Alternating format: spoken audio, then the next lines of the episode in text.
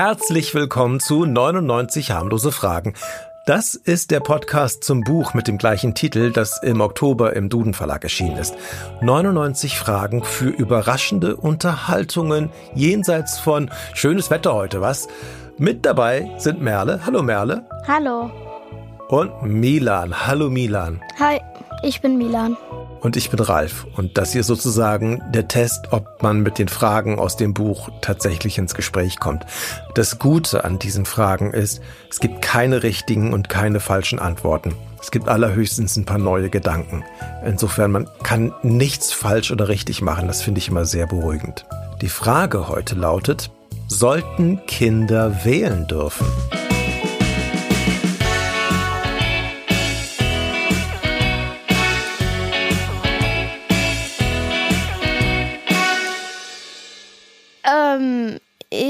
Ich glaube ja und nein. Also zum Beispiel manche Kinder wählen dann halt irgendeinen und wissen halt gar nicht so wirklich, was jetzt ist, wenn der gewinnt und was ist, wenn der gewinnt. Weil manche wählen dann zum Beispiel irgendwen, diese, aber wo sie gar nicht wissen, wer das ist. Aber ist es nur so bei Kindern? Naja, ich könnte mir vorstellen irgendwie. Milan, was denkst du? Denkst du, alle Erwachsenen wissen total Bescheid, wenn sie wählen gehen? Nee, denke ich eigentlich auch überhaupt nicht. Also ich finde schon, auch Kinder haben natürlich das gleiche Recht, ihre Meinung zu sagen, aber es ist halt, die Kinder würden dann irgendwen wählen, den sie gar nicht kennen, den sie ganz gut finden und den nehmen sie dann halt. Aber nachher ist er doch blöd. Aber wo ist da der Unterschied zu Erwachsenen? Weil die meisten Erwachsenen, die ich kenne, und ich kenne so ein paar, die machen es genauso. Die wählen einfach jemanden, der ihnen vielleicht sympathisch ist, wo sie aber gar nicht genau wissen, was der jetzt wirklich eigentlich vorhat oder so. Oder es gibt Erwachsene, die haben ihr ganzes Leben lang ein und dieselbe Partei gewählt und denken gar nicht mehr drüber nach. Also ich kann mir schon vorstellen, dass manche sagen ja, zum Beispiel, dass richtig blöde Präsidenten, die dann vielleicht die Welt untergehen lassen wollen oder so, ähm, und hm. denken einfach, ja, der ist doch witzig, das ist doch voll die gute Idee, aber eigentlich ist es ja gar nicht die gute Idee und die denken auch nicht wirklich, dass es die gute Idee ist, aber trotzdem. Ja, vielleicht sagt man das einfach, um so ein bisschen ähm, Leute zu provozieren. Das kann ich mir gut vorstellen. Aber es ist ja mal interessant zu überlegen, was wird dann bei so einer Wahl entschieden? Warum wählt man überhaupt? Es gibt ja einen Präsident. In Deutschland heißt es ja Bundeskanzler oder Bundeskanzlerin. Und der bestimmt halt über das Land. Also der ist quasi der Chef im Land, sag ich mal so. Es gibt halt eigentlich mehrere Parteien, die stimmen halt immer für den, die regiert. Aber sagen wir einfach mal, es sind zwei. Und man muss halt wählen, wer das wird. Also man kreuzt jetzt an, entweder Heini oder Bert, sag ich einfach mal. und 20 Stimmen für Heini und 30 für Bert, also hat Bert gewonnen. Okay. Das heißt, das sind jetzt einmal die Personen, die man vielleicht wählen kann. Aber Milan, wählt man mehr als nur Person? Wählt man noch andere Sachen? Es werden ja auch Parteien gewählt. Die sind dann halt alle nicht so, sag ich mal, boah, kann man das formulieren. In der Gruppe haben die meistens die gleiche Vorstellung. Man könnte ja auch sagen, dass zum Beispiel eine Partei wie die Grünen, die setzen sich für die Umwelt ein.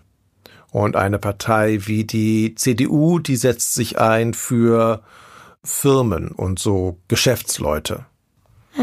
Und eine Partei wie die SPD zum Beispiel, die setzt sich ein für Leute, die arbeiten gehen. Mhm. Und jede Partei hat so ihre eigenen Vorstellungen, welchen Weg so eine Gesellschaft gehen soll. Ja. Und das bedeutet, man wählt ja auch jedes Mal dann so eine Idee, eine Art und Weise, wie man in Zukunft leben möchte, oder? Ja. Wer verbringt denn mehr Zeit in der Zukunft? Jemand, der alt ist oder jemand, der jung ist? Jemand, der jung ist. Ältere Menschen, die haben halt eh nicht mehr so ein richtig langes Leben vor sich. Aber die jungen Menschen, die haben halt noch ein längeres Leben vor sich. Also die meisten.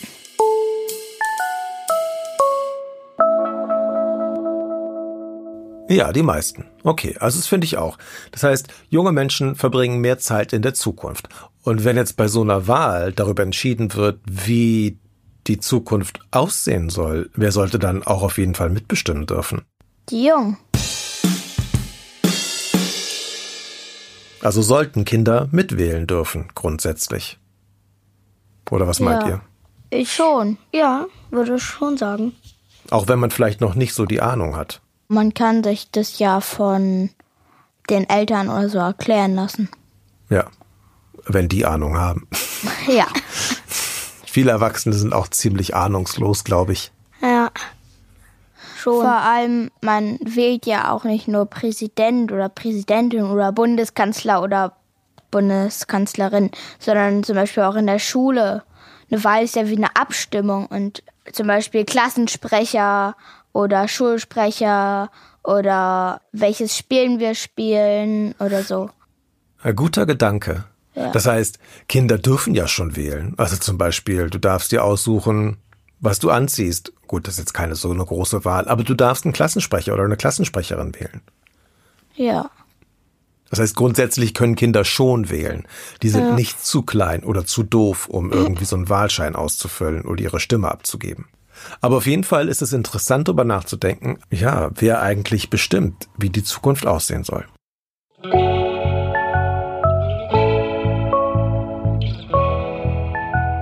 Das war eine von 99 harmlosen Fragen, vermeintlich harmlos, aus dem Buch 99 harmlose Fragen. Dieser Podcast ist eine Produktion von Ikone Media im Auftrag des Duden Verlags. Mein Name ist Ralf und mit dabei waren Milan, tschüss Milan, Ciao. Und Merle, tschüss Merle. Tschüss. Bis zum nächsten Mal. Bis zum nächsten Mal. Bis zum nächsten Mal.